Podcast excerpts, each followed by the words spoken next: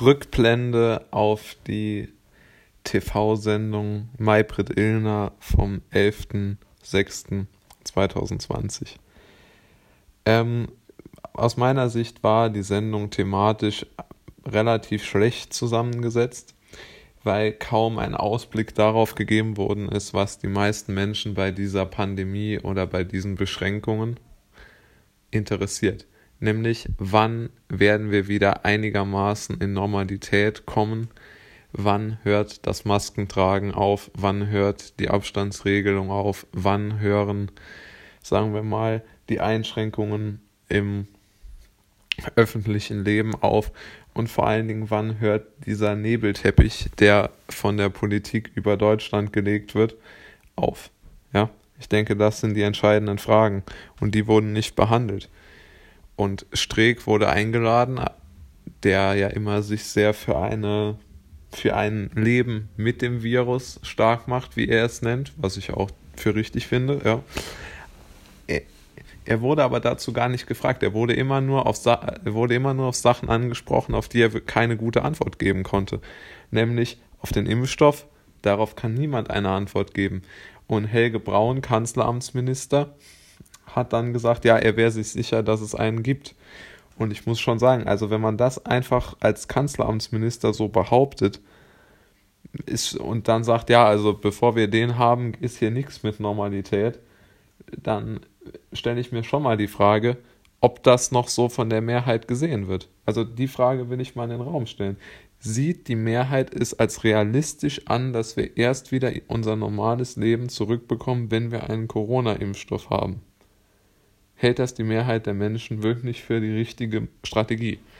Also das ziehe ich sehr in Zweifel. Ich sehe es auch anders.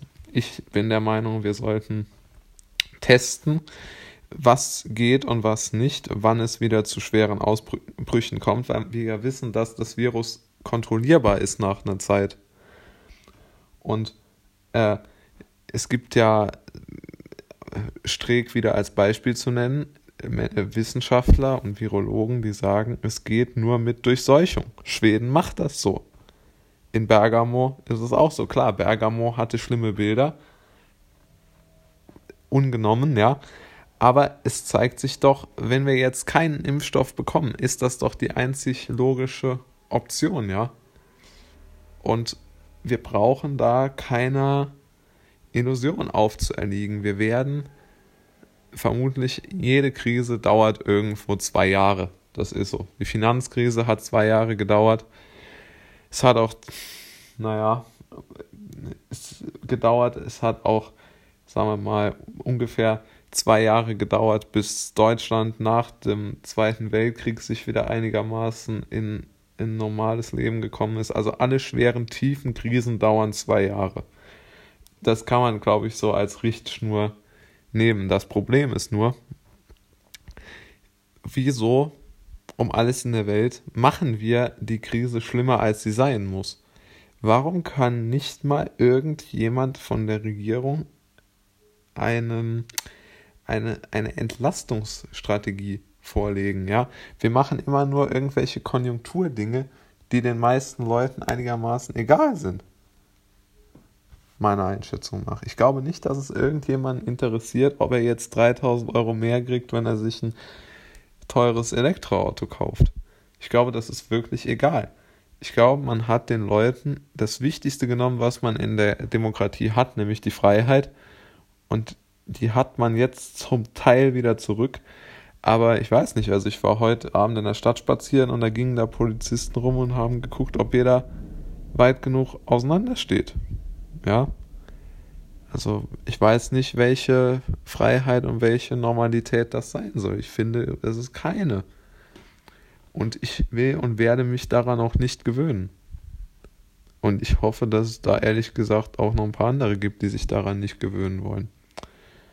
Und äh, wir werden hoffentlich ähm, als Gesellschaft nicht zu einer Gesellschaft von ja, absoluten Einzelgängern, die nur noch vorm Fernseher sitzen und zu Hause bleiben. Für immer, ja. Ich hoffe wirklich, dass sich das nicht so entwickelt. Ich habe da auch Hoffnung. Aber ja. Ähm, aber zurück zur Maybrit Illner. Ähm, ja, also ich finde immer, diese politischen Talkshows, die drehen sich immer nur im Kreis von, von, von Mikrothemen, aber schneiden das große Thema nie an. Man hätte Streeck vor allen Dingen dazu befragen können, wie er jetzt dazu steht, dass man doch nochmal etwas mehr auf Freiheit und auf Unabhängigkeit der Bürger widersetzen sollte. Das wäre mein Anliegen gewesen.